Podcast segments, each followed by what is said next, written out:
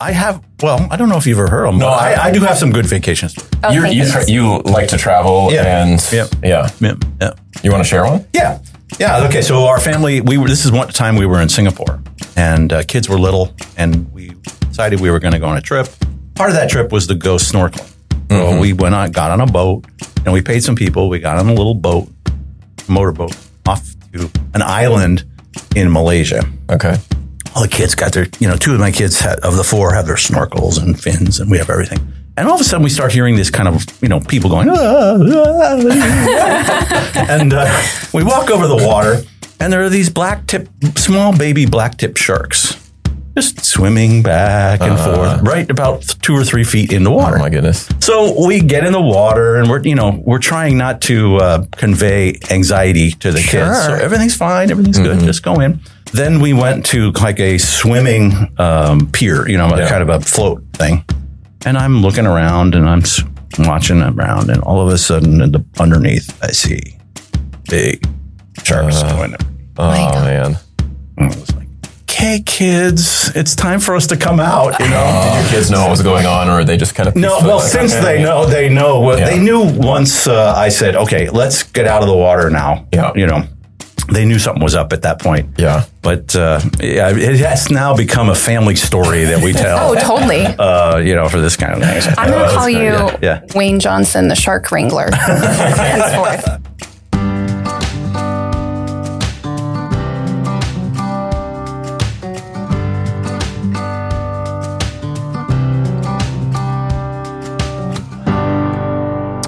Welcome to Forward, a TEDS faculty podcast. I'm your host, Josh Jipp. And I'm Michelle Knight. Today, we're excited to sit down with Wayne Johnson, the current provost of Trinity International University, as well as associate professor of biblical and pastoral theology. But perhaps even more interestingly, in preparing for this interview, I read on the faculty webpage you're an avid motorcycler. Is that true? I am. It's true. What do you ride? It's true. A Kawasaki Vulcan 1700. Okay. Yeah. All right. Wow. Yeah. Yeah. Can I get on the back with you sometime? and- Absolutely. Absolutely. I want a picture. I, I, I, I don't have it with me oh, today. Oh, okay. All right. But I Unfortunately. often will park it out here. So if you see Yeah. it, come and come and see me. Yeah. Great. We'll well, thanks for go being with us today, Wayne. We're really glad to have you here. Great to be with you. Great to yeah, be we're with you. super excited. As we get started, one of the things we always ask our guests as they come on is kind of, you know, where you came from, how you got mm-hmm. here. And mm-hmm. so we want listeners to just kind of hear about your life, hear about your passions, hear about your calling, and ultimately how you ended up doing what you're doing here mm. at TEDS, mm. Which I know is kind of uh, a, a journey with a lot of twists and turns in your It case. is. It is. It is. Yeah. I mean, I I uh, was very blessed to grow up in a Christian home. I grew up in New Jersey, so I'm a Jersey guy. Um, and uh, went to an evangelical free church as I was growing up. Um, so I'm very grateful for that. That really put a lot of uh, foundations in my life uh, in terms of the gospel and faith and prayer and things like that. Um, like many, went to college, went through a period of time where I was kind of like, mm, what am I doing here? But a church um, reached out to me. It's actually my mother um, m- contacted the pastor, and the pastor bugged me incessantly about coming to church. And uh, he kept calling me and offering me rides and everything else. And eventually, I kind of caved, and I Yeah. said, "Okay, you know, I'm going to the church." And this church was smaller church uh, in Windsor, Vermont, and uh, they really just embraced me with hospitality. Uh, they fed me, they prayed for me. I became part of a small group. And then, much to my surprise, the pastor began kind of asking me if I wanted to do things, ministry things. Do you want? Would you like to lead a Bible study? Would you like to be lead a small group? Would you consider preaching on a Sunday morning? You know that kind of thing. Yeah. And so he started to to invite me into ministry, which was really exciting because I felt such a kind of uh, affirmation both from that group and then also a kind of an inner sense of this is really a good thing, an exciting thing to do. I think at that point I kind of started to feel God's pleasure in ministry, and that was a really encouraging thing. Um, I was heading to med school. As a matter of fact, I'd done pre med at Dartmouth. I did, was a music major at Dartmouth, and uh, that's where I met my wife too. Um, and so I was heading towards med school. Did the MCATs, got into med school, was all ready to go. But somewhere along this the line, somebody asked me, "Have you ever considered being a pastor?" And my answer was no, no. Um, but as time went on, I just felt more and more of a kind of sense that that was something I should do. I, there wasn't any big kind of flash in the sky, Yeah. but there was a moment where I kind of said, Lord, you know, what do you want me to do? What do you want me to do? And uh, eventually made the decision to come here to TEDS Mm. um, in 1980 Okay. uh, to do my MDiv here. Yep. So that's uh, so, and then from there, you know, I had TEDS and the impact of TEDS on my life. Went into pastoral ministry. Uh, I think the next big chapter in our life came when I started preaching the Sermon on the Mount. We were we were pastoring. I was finishing up my PhD at Westminster in hermeneutics, and um, uh, the Lord really used the Sermon on the Mount to challenge us towards a whole dimension of our life toward following Christ. Mm, yeah. I think I'd been really well grounded in believing and trusting in Christ, but now all of a sudden it was following Christ, Yeah. following Yeah. Christ in the way of obedience to his commands, Mm. which is probably a story we'll talk about later. Yeah. And then also following Christ in a way of mission, Yeah. just just being ready to do whatever. Seek first the kingdom of God. you Yeah. know, seeking first the kingdom. And so that got us thinking about um, what we wanted to do, what we should do uh, when I finished my PhD. And that led to theological education overseas. Yeah. Um, eventually came back here to Trinity and a lot of things after that. And the other big chapter, I think, in our story was the birth of our first daughter, Hannah, and she Mhm. has Down syndrome. Mm-hmm. And uh, not only does that kind of put you at the end of your uh, self sufficiency, Yeah. uh, depending upon God in new ways, but it also very much shaped my perceptions of human value. Mm-hmm. It shaped my perceptions of, um, of um, faithfulness Mm. um, and uh, the way it also shaped my theology of suffering, lament, Mm. Yeah. and even made me uh, much more uh, convinced about the importance of eschatological worldview. Wow. You know, the, the suffering and Yeah. the not yet Yeah. of the kingdom of. God. And so that impacted a lot of things theologically for us, and of course, it was uh, has been one of the challenges of our lives, and also it's been one of the great joys of our lives too. Mm. So yeah. That's wonderful. Yeah. And then I came to Trinity and did all kinds of different things at Trinity. I think that's kind of a joke, you know. It's like a, I was the dean of Yeah, students at yeah. Trinity. I, I, I, sorry, I was dean of chapel when I first came, Yeah. and uh, because I wanted to, to straddle academics and spiritual formation, Yeah. chapel and worship and things like Yeah. that. And then I became dean of students at TEDS, and then I was director of the MDiv program, and then I was in the dean's office, Yeah. and then I'm the provost. So it's kind of like I'm the uh, utility infielder. There- you know, I'll, I'll do nothing whatever. you haven't you know. seen, right? Like, no. That's right. I think one of my first semesters teaching here, we were uh, paired up in the uh, New Testament preaching Oh, class preaching in the, class. in the Yeah, basement, yeah, right? yeah, we were right. preparing for this. Right. I was like, Wayne's really been around. Like he's done a few different things. So It's helped me. Having a lot of that exposure it has helped me in a Yeah. lot of different ways I bet in my has. current roles. Yeah. too, Oh, I imagine. Yeah. Just like the institutional memory you've Yeah. got Yeah. is unparalleled. Yeah.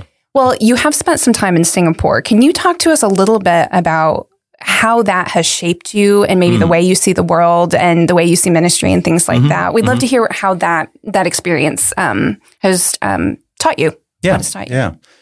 Yeah. I think, you know, the background of that was a renewed sense that we should be available to do whatever God wants us to do. And it's not always easy to do what God wants you to do, but that's okay. That's kind of where we're supposed to be. Um, so going to Singapore was a very, I think, a very uh, clear calling for us. It was one of those moments in my life where I, where both Kristen and I felt we have to do this. You know, we don't often feel like that. You know, but Yeah. this was one of those moments where we hung up the phone and we said, "Yes, we have to do this. This is what God wants us to do." Um, but it was, uh, in some ways, it was gloriously, you know, wonderful. In other ways, it was very traumatic. You know, we had small kids. Mm. Uh, we're leaving our parents, grandparents, taking our Yeah. kids.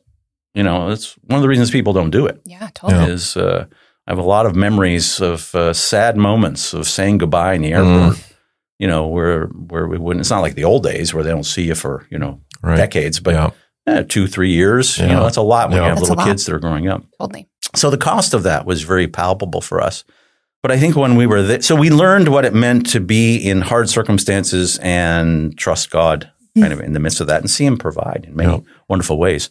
Um, at the same same time, it was also a wonderful opportunity for me and us to become cross cultural people. Okay. Uh, if I had a kind of a wand that I could wave over every professor, every teacher of theology, it would be to have them go through culture shock Mm. because I think what it does is it kind of deconstructs you in a good way. Mhm. Uh, you realize what aspects of your life are, you know, culturally uh, Yeah. conditioned, and then you learn you learn what it means to learn from other people Yeah. who are Yeah. different than you mm-hmm. and who have different assumptions about cultures and you know other things like that. So the intercultural, cross-cultural dimension of it was just kind of life-changing mm-hmm. for all of us and for my family. And my Yeah. kids now, I think, are much more global Christians than they would have been otherwise. My youngest was born in Singapore, so she's very much a you know mm-hmm. has that that feel to her. Um, the other thing was amazing. It was amazing to me the privilege of teaching students. We had we had students from Southeast Asia, South Asia, um, and it's it was amazing to me how many of those students had endured suffering, hardship, persecution, imprisonment for the, for the gospel. I mean, I remember one time where I was sitting in my office as the dean, and I had about four Indonesian brothers in my office, and we were praying and crying together because this was the time in the '90s when there were a lot of gangs Oh, that yeah. were going around marking the sidewalks of these homes. And here they are, they're studying for ministry. Their families are back home. And we are just, you know, Mhm. praying and praying and praying um, for them. I had, a, I had another guy in, from Myanmar in my class who had, uh, you know, physical, uh, you could see the results of his beating for the for cross. But not to be morbid about that, but the whole idea is here were people who had counted the cost. Yeah. And they had they were so on fire for Christ and they were so on fire for the mission of the of the gospel and so so keen to to share the good news in contexts which caused suffering for them Yeah. and hardship for them. The other thing was having people who were, were became Christians out of their families and prayed and prayed and prayed because their families either shunned them or uh, you know, you know treated them in unkind ways. And here were people who were continuing to just love their families and pray for them. And in the Asian context, of course, that's very complicated. How you give honor to your parents and your family at the same time giving honor to Christ. So all that to say is I was there with a certain kind of knowledge that I was giving them. Yeah. But wow, was I learning a lot Yeah. uh, from them. And uh, the other thing that struck me was how important it was to emphasize uh, God's mission in the world, because in Singapore, you're in the midst of a sea of Islam. There's more there's more Muslims in Southeast Asia than anywhere else in the world, and um, that that tends to, I think it should, uh, prioritize uh, working together Yeah. as Christians. Yeah. Uh, some of the petty differences, um, theological, political, whatever they are, to me just kind of seem silly when you're bet. in a context like that. hmm And, uh, and so that taught me a lot too, kind of the, the importance of importance and priority of working together rather than just planting flags. Yeah. Yeah. You know, Super helpful. That's great. Yeah. Uh, Wayne, I want to go back to. I'm cur- curious. You mentioned the Sermon on the Mount, and I was Yeah, going to yeah. ask you about. I remember after one of my first times preaching in chapel, you came up and very kindly said something like, "Great job," and then you know, I, Uh. do I detect some ana- similar Anabaptist impulses or something along those lines? yeah, Um, yeah, yeah. Uh, and I'm curious, you know, hearing you talk about the Sermon on the Mount now. I'm wondering if that's you know deeply related to uh, your own studying of the sermon and what it means to follow Christ. But Yeah. I'd love to hear you Yeah. just share what you mean by um, you know you describing yourself as one who has some of those impulses. Yeah, yeah, sure. I'd be happy to. Yeah, the Sermon on the Mount was kind of like eye opening for me. I was preaching. I was pastoring a church in Connecticut, a free- Mm-hmm. Yeah. a free church in Connecticut, and um, preaching on the Sermon on the Mount. And my Kristen and I were both praying and saying, "Lord, what does this mean? How, how does this impact our lives? What what does it mean to seek first the kingdom and not just kind of add Christianity into our Yeah. plan and our agenda?" Yeah. And um, we were wrestling with that. And we were praying with that about that, and that's what eventually led us to go to Singapore. But um, for me, it was moving from a, a wonderful appreciation that you need to believe in Christ. You need to believe something about Christ and Mhm. salvation. That Jesus died for me, he rose again, come, he's coming again. These kinds of important things, justification by faith, all these things. To then kind of studying Scripture and realizing that there's this whole dimension of uh, following Christ. Yeah. You know, you've got to take up your cross and follow me, as well as as reading in Acts and other documents like the Didache and other, you know, Pliny the Younger talking about early Christians and Yeah. you know these, Yeah. these kinds of things, and realizing that an essential part, and this became increasingly part of my convictions, an essential part of being a Christian was being willing to follow Christ. An essential part of following Christ was seeking in the grace of God, in the power of the Spirit, hmm to obey Yeah. Christ. Yeah. and to understand what that means. And so as I started to distill that, you start to get some pretty clear structure or you know clear uh, specifics about what it means to obey Christ. Mm-hmm. Yeah. Christ gave us commands. You know, do not retaliate. hmm Love your enemies. Do good to those who persecute you. Be a person who's reconciling and Yeah. forgiving, Yeah. um, who cares for the poor, etc. So there's a whole host of things that are there, and I began to become increasingly nervous about ways in which I had kind of just compromised those as Mhm. being unrealistic. hmm Those are just unrealistic. Yeah. Well, they're not unrealistic if the way of the cross is an assumed part of the Christian life. Yeah. If if if the Christian life is all about just me and then protecting myself, then of course it's unreasonable to ask me to not retaliate or to love my enemies or to good do good to those who persecute me.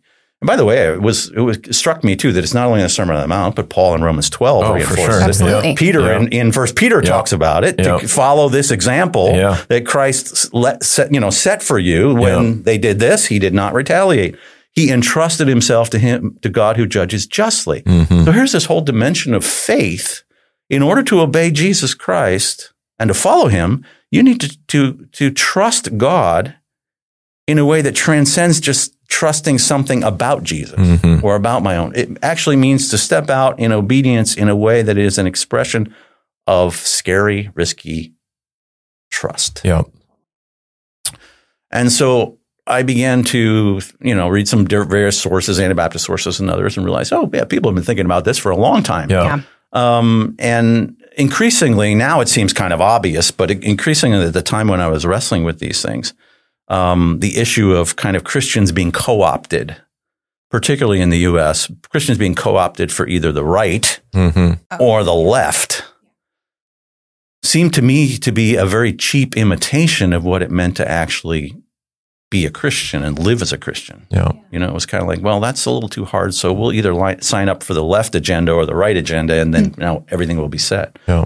But I've always I felt since then that the way we are called as Christians to, is the most effective, most powerful thing that we can do as Christians in the world is to be Christians Yeah. and to live like Christians, and that that isn't a legalistic kind of thing. Mhm. That's gracious. It's in the power of the Spirit. Yeah. But if we're not actually stepping out and experimenting with what it means to obey Jesus in the hard Mhm. areas, Yeah. like Yeah. where it's risky, where it's where where we where we feel vulnerable, where there are enemies that we would rather just write off um, at forever. Um, in those ways of obedience, we're actually learning to trust God and find Him faithful. Yeah. Yeah. So that whole kind of led to that. You know, you know, I mean, part of my nervousness about the Anabaptist label is there are many, there are some Anabaptists who are are squarely evangelical. I'm an evangelical and an Anabaptist, hmm but Anabaptist tradition has sometimes kind of gotten co-opted by Protestant liberalism, where the peace and justice dimension, uh, which I think is part of the or the gospel, the call of Jesus, has kind of just kind of getting swallowed up Right. by a political agenda, Yeah. which I think is unfortunate. Yeah. So I've often said to my students and others, you know, I think the issue is uh, how do you change the world? What do you Yeah. want to do to change the world? The way to change the world is to let the church be the church. Yeah. And what I mean by that is a church that is humbly and graciously um, reconciling, doing good to their enemies, and showing this kind of different way. hmm Uh, but you can only do that in the power of the gospel. You can only do that in the power of the Holy Spirit.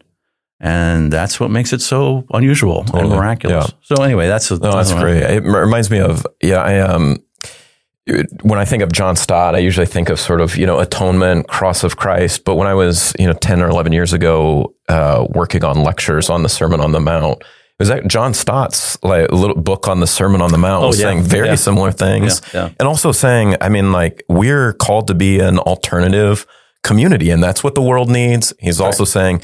Granted, this was probably 50 years ago now. You know, this is what Yeah, young young yeah. people want. Like they want to Yeah. be part of something that is um, challenging and risky and you know Right. living differently in, in a way that's not going to be co-opted right. by some larger power or whatever so in some ways i came through to some of the same impulses i think reading some other Yeah. texts Yeah. and then was sort of surprised hey john stott is really a great example of Yeah. anyway Yeah. yeah Yeah, I've often used the illustration of like a, a pond, you know, the frozen pond. Mhm. It- it's very easy for us as Christians to stand on the side of the pond and say, you know, that pond as a metaphor for God and His faithfulness. Yeah. It's trustworthy. We can trust that pond. We can trust that ice. You know, that's great. Yes. How many of us believe that we can trust that ice? Amen. Amen. Yeah. And we talk about it. But then it's actually the commands of Jesus, I believe. It's actually the word. hmm And in this way, it's interesting. The words, word is a means of grace for us. hmm And so it's actually in the commands of God, the blessing of God to give us his, the blessing of Christ to give us his commands. So there's some interesting Old Testament parallels there. Yeah. That what I was thinking. in reaching out and stepping out and transferring our weight in, in some way Yeah. that is vulnerable and risky, and it is risky to do those things, um, we actually find out that God's faithful. hmm We actually find that the, the ice can hold us. Yeah. Amen. Yeah. And then it Yeah. becomes less of a an affirmation Yeah. and more of a history, Yeah. more of us, more more of our story. And I feel Yeah. like for us, for our family, amidst some of these things that we've been through, Yeah. my daughter, you know, going to Singapore, coming Yeah. back, and things like that. It the joy and the privilege of it is that you actually have experience Mhm. with God. Mhm. You know God in a way that Yeah. intertwines with your story and your Yeah. history. And It's your not family. just a system. That's a right. theological It's system. not just an Yeah. affirmation. It's a way of life that you've experienced. Yeah. I tell people it's not. It's like you know, Christianity is not like saying there's a moon. I believe it. Yeah. It's like saying that's ice. That ice is going to hold me. Yeah. And God is faithful. Yeah. And you know this kind of stuff. So yeah, Oh, I'd love to Yeah. talk Sermon on the Mount for a long time. That'd be so fun. maybe, maybe offline at some point. yeah. Yeah, I have yeah. some follow ups too, but I'll let them go for now. Um, well, I do want to kind of transition to some of the things you've taught here. I mean, even Hmm. as you were talking, I mean, you're you're casting a vision for Scripture's whole message. Uh, and that reflects some of what we've seen you teach. I mean, you teach biblical theology Yeah, here. yeah. Uh, you've that. also taught worship. And actually, I took the worship class with you once Really? upon a time. What year was Yes, that? I don't even know. Nobody needs to know what year that was. long ago. Once upon a time. um, but I'd love to hear you talk about kind of the classes that have meant so much to you here, um, what you've loved about them. You can talk about either, you can talk about both, um, but how they, um, why they're so important. Why Yeah. at TEDS do we care not just about Old Testament or New Testament? Why do we care about biblical theology? Why do we care about worship and the theology of worship? Yeah, Is yeah. that helpful? Yeah, that's great. I boy, we have a couple hours, but I know. Um, yeah, I mean, the, uh, two courses come to mind, and I've I've I've done a number of them, but these two I've I've taught for a long time. Uh, the biblical theology and interpretation course uh, is a course that was actually we did it in the MDiv. We added it in the MDiv revision because we felt that even though students had a grasp of Greek and Hebrew, even though they were getting into specific contexts, there was still a sense in which students didn't understand kind of the, the coherence of the whole scriptures. Yeah. And there were some hermeneutical uh, questions there about how the scriptures connected with each other continuity, discontinuity, what difference does the new covenant make? These kinds of questions. And so the biblical theology course was designed um, really to help students understand how the Bible fits together. Okay. And as I asked my students, uh, you know, in the course, I said, if we took away Israel, how would your Christianity change? Mm, that's a great question. Yeah. That's a really good Yeah. question. Or if we took away the Old Testament, how would your Christianity change? And the sad thing is that for many of them, they've heard the story, you know, we, we, we were alienated from God. We have a sin problem. Jesus mm-hmm. fixed it, Mhm. which of course is true. Sure. But there's a, there's a thinness Yeah. to the gospel then, I think, that comes out. And that thinness becomes boring. It becomes rote. It becomes, mm-hmm. mm-hmm. So the thing that's so exciting to me about teaching biblical theology is first of all, giving them a sense of how the biblical story fits together. Uh, creation, fall, you know, the role of Israel, the election of Israel, how that relates to Messiah, Messiah, you know, church consummation, all those, all those kinds of things, how it Yeah. fits together. And to wrestle with questions of continuity and discontinuity between old, old covenant, new. Um, and that's that that is encouraging to me. The other thing that's so uh, exciting to me is to find students that say, you know, I read that New Testament text, but I never realized how much Old Testament Yes. was behind it. Yeah. And uh, you know, we talk about the thickness and of of and the miraculous thickness of Jesus' ministry and the things that he does and the things that he says and how he alludes to to to different texts. Yeah. And yet we don't know those texts because we don't know the. I'm preaching to the choir here, Michelle. Yeah, yeah, yeah. The uh, we don't know those texts well, and so we miss what kind of the the the thick descriptions are in what's going on. And I say Yeah. all that leads you to worship. Um, so anyway, if I can get a student to to uh, want to look at context more deeply, see the coherence of Scripture and how it fits together, and then to put their lives within and their lives and the life of the church Mm. within that story, which I think is just as just as important too. Mhm. Where are we? Yeah. Both in terms of eschatology, already kingdom is here, God is wor- working. Not yet, come Lord Jesus. Yeah. Um, in light of all those things, it gives us a framework for ministry that is absolutely essential, uh, so that we can mourn with those who mourn, and yet we can also do so with hope, uh, looking forward to that consummation that's coming in Christ. So it excites me if students can grab a hold Yeah. of that. Yeah. And, uh, and and- well, the other the other course that's been very exciting for me to teach is the Christian worship course. Yeah. And I feel like that's almost kind of like uh, crisis uh, crisis uh, care, you know, in terms of worship. I think for many of us in the megachurch tradition, we've kind of fallen into worship concert and a sermon. Right. Sure. And don't get me wrong, you can worship God in a worship concert. You know, that's not a problem. But the problem, there's two things that I think have happened.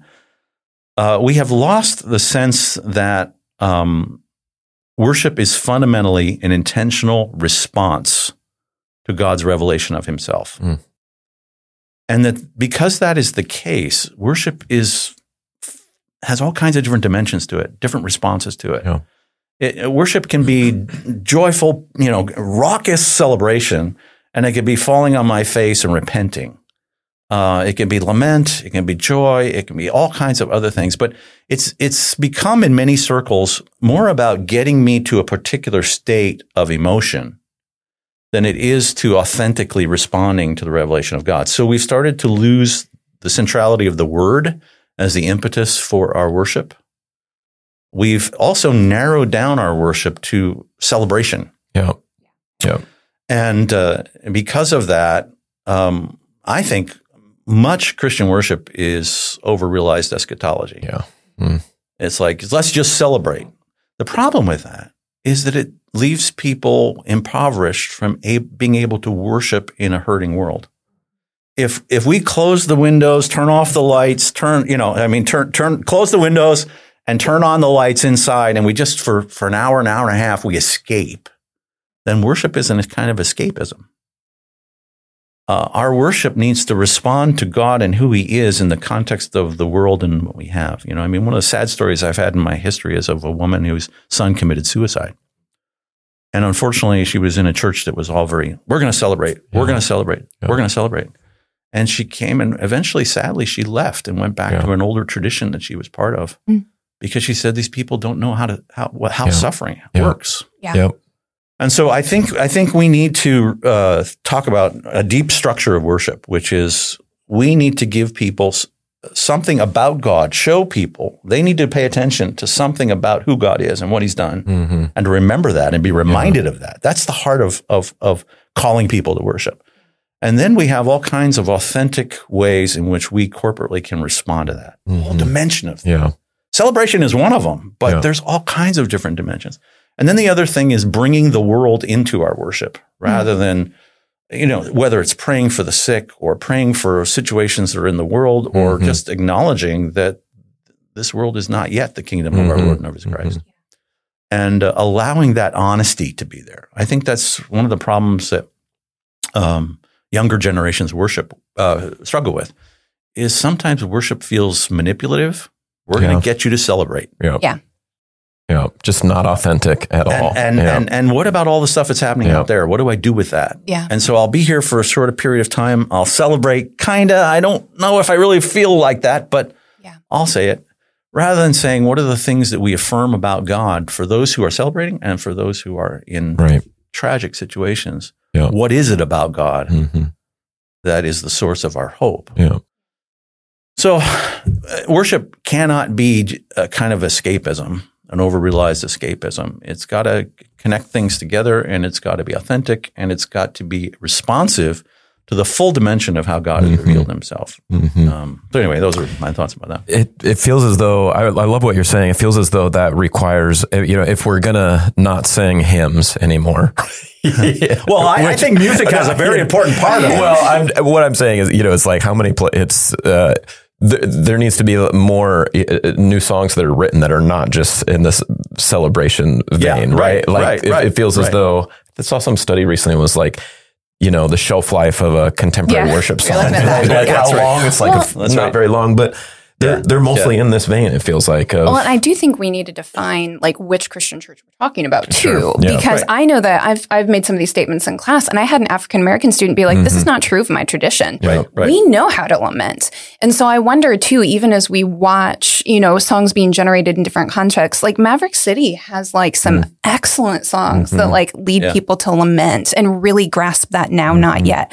And so I do think that there is kind of a movement and, and some of the humility you've talked about, like Yeah. breaking down and recognizing that we have some of our own cultural baggage we're bringing to Mm-hmm. Right. these theological Right. decisions. Right. I feel like if if we do some more cross cultural might be a strong word, but more integrative worship where we're interacting with different voices, we might find some of the resources Mm-hmm. we need to to better engage some of those aspects that at least my my white Yeah. Protestant tradition hasn't Yeah. always Yeah. You know accomplished very well. yeah, Yeah, that's and a I great think point. I think music. I mean, I'm a music major, so I love music of all Well, kinds course of different kinds. Yeah. But um, to me, the issue is that is music serving in culturally appropriate ways, and that's the issue. That's the issue That's too. helpful. Yeah. Mm-hmm. Is worship serving this structure of worship to either help us see God through song, uh, or respond to God in song in a way that's authentic and Mhm. clear? And I think you know the the whole the well, there's a whole conversation about multicultural worship and why that's important. Yet, how do you do it rather than uh, instead of making it kind of cultural tourism? Mhm. Absolutely. Uh, because there can be this kind of like, Yeah. okay, now we're going to do Yeah. culture A, and Totally. you know, now we're going to Yeah. do culture B. Uh, but I think the, the the way to go forward with that is again, everyone is called to pay attention to God. The fundamental discipline that we have in worship is that we are to attend to God's word, Mm. anticipating a intentional response Yeah. to God's Yeah. word together, regardless of our culture. So there's a That's transcultural dimension to course. that. Mhm. But then how we balance out how we hear that and, Yeah. and express that, that's where we need some of this cultural sensitivity and openness to Yeah. to diverse Yeah, you know, That's really helpful. situations. that was good. Yeah. yeah, that's great. Uh, well, Wayne, maybe just another question or two. Sure. Let's go back to the you having been at every different, you know, chapel, whatever, associate dean. Um, I'd love to hear what's your take on theological education right now in terms of why a play, why why pursue seminary? Can you give Mm. sort of like a, Mm. you know, instead of doing an end route, you know, around it and just why give maybe three years of your time or even longer perhaps Yeah. to Yeah. get theological education Yeah. at a place like TEDS or elsewhere too. Yeah, But, yeah. I think, um, yeah, uh, I, I think we are. I don't want to sound too uh, apocalyptic here, you know, or, too uh, dramatic, um, but I think we're at a point where where churches are at the risk. Let's, maybe that's the best way to put it. Are at the risk of being unhinged from theology. Hmm. Um, uh, some of the things we've been talking about, a theology of worship, Yeah. or a theology or an eschatology that shapes the, the, the church and the church's ministry. Those things are essential for how you envision ministry and how you do it. And I think what's happened sometimes is when you get large churches and large church franchises, there ends up becoming a kind of methodological uh, principles that you use, and you just kind of plug them in, and they succeed. They bring a lot of people. Mhm. Now, and we know is some of the problems there is the question is not bringing a lot of people. The question is actually shaping and forming people. And I would press it even more shaping and forming people to actually follow Christ and to be this kind of way that we're talking about in the world. That's the, that's the measure of whether a church is successful or not, not uh, how big your building is, obviously, or how many people you have coming. Um, so the question is, in what ways are you thinking theologically about what a well-formed Christian looks like? I mean, we've talked about some of it Mhm. today. Absolutely. And if that isn't understood carefully and biblically, then a well-formed Christian is a person who believes X, Y, and Z, comes to church, contributes to the machinery of the church, if I can put it bluntly. Yeah. And uh, comes to Bible study, does X, Y, and Z, and that's that's it. But Yeah. it- we need desperately need thicker and biblical descriptions of what it means to be a growing Christian. A, uh, and then we need uh, uh, uh, also how, what it means to engage with culture. We're in a crisis now between this division between left and right. Everybody's mm-hmm. outraged about mm-hmm. something. A lot of people are angry and fighting. Mm-hmm. There's violence, all kinds of things going on. What does the uh, what does the scripture and theology give us to navigate through these? Yeah. yeah. I think we're finally realizing maybe it's not good for the church to just sign up for left or right and then just do that. But there's a whole theology of what the church is, an ecclesiology about what the church is called to do. Yeah. What it's called not to do. And those clear lines where they should be. Now, you know, I'm not saying everybody has to line up with yeah. what I'm thinking in mm-hmm. terms of my own convictions, as I said before. But unless you're thinking theologically about that, you are just going to be ping ponging back and forth, or maybe to use a more biblical, you're like a cork on the sea, getting yeah. tossed to and fro. And my concern is that we are now at a point where clearly many churches are not valuing theological education. And yet the idea is we can we can move, you know, very well on our own. Thank you very much. We can even do our own training for our leaders. Thank mm-hmm. you very mm-hmm. much. And some of that is great. I mean, some of that is very solid and sound, sound theologically. But my concern is that we're going, we are now in this time where if theological education wanes and people particularly the church, doesn't see the need for it, mm-hmm. we're in for a heap of hurt mm-hmm. going forward. Yeah. Because we will not be theologically equipped as the church to address some of these big challenges mm-hmm. that we're facing. Yeah. Um, and we're already facing them. But I think the answer is not just a lot of not a lot of clever thinking. The answer is digging into a, a really good biblical theology of, of the church, mm-hmm. of worship, of formation, that's the other course I like to teach is spiritual oh, that's formation. Right. Yeah. Um, and how that works in a Christian life, because that is why we're here. Right. Um, you know, I, I, will be where we're not here to solve the big problems via government, left or right. Yeah. We're here to be the church yeah. and bear witness to a new life and a new way of life. Mm-hmm. Um, only Jesus. I, I, don't. This gets into other things. I mean, I, we should try, obviously, to solve issues and problems, and that's a legitimate thing. But part of the problem is getting distracted you know, that becomes the thing that we get excited about. Right. That's my concern for a younger generation. You can get excited about social justice and you can get excited about those kinds of things. But the thing we ought to be most excited about is, is the mission that we're called to do.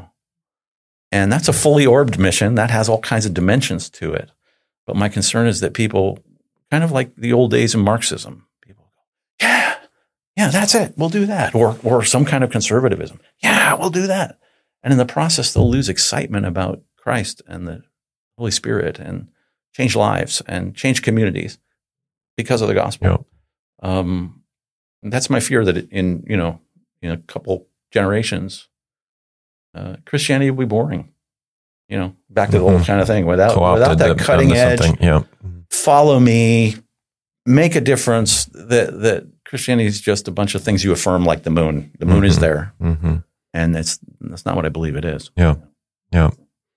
Well, that's great. Thank you, Wayne. Appreciate that. That's so helpful. I love um, one of the kind of threads running through this interview is you've kept pushing us to see that so many of the things we care about are good, about meeting people, about social justice. They're right. good, but they are all motivated by this sort of transcultural, transpolitical, like foundation um, of God and what He's That's doing right. in this world. And yeah. I'm grateful for that we just, I mean, this is just the forward. That's what we always say, um, because there's so much more we could learn from you. And this time always feels too short. Mm-hmm. And to those listening or watching, we'd encourage you to take some classes with Dr. Johnson if you want to hear some more.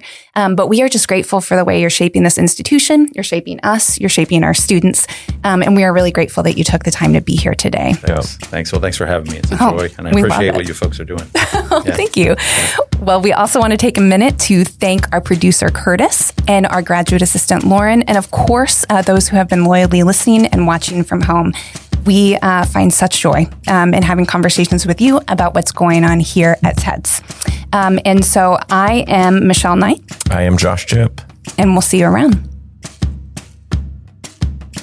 Thanks, Wayne. Forward is a podcast hosted by faculty at Trinity Evangelical Divinity School. The views expressed by the hosts and guests of Forward do not necessarily represent the views of Trinity Evangelical Divinity School. You can subscribe to our newest episode on your preferred podcast app or at forwardpodcast.com. Be sure to follow us on Twitter and Facebook at Forward Podcast to get updates and additional links to content. Trinity Evangelical Divinity School is located 25 miles north of Chicago with extension sites across the country and online. Trinity educates men and women to engage in God's redemptive work in the world by cultivating academic excellence, Christian faithfulness, and lifelong learning. You can find more information at teds.edu.